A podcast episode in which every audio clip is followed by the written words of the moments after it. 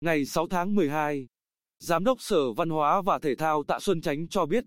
trong quá trình trao đổi trên tinh thần hữu nghị, Công ty cổ phần câu lạc bộ bóng đá BKMX Bình Dương đã cơ bản thống nhất với các đề xuất của Sở Văn hóa và Thể thao Bình Định về việc để hậu vệ Hồ Tấn Tài về thi đấu cho câu lạc bộ bóng đá Bình Định ở V-League 2021.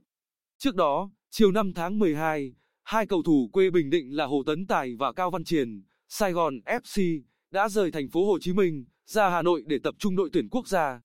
Nếu mọi việc suôn sẻ, Hồ Tấn Tài sẽ trở về Quy Nhơn sau đợt tập huấn ngày 28 tháng 12 để hội quân cùng câu lạc bộ Bình Định. Cầu thủ quê huyện Hoài Ân đã nói lời chia tay với ban huấn luyện và các đồng đội ở câu lạc bộ Bình Dương. Đây được coi là một tin vui với các cổ động viên đất võ, khi được xem là một trong những hậu vệ phải xuất sắc nhất của bóng đá Việt Nam thời điểm hiện tại thi đấu trong màu áo quê hương ở V-League 2021.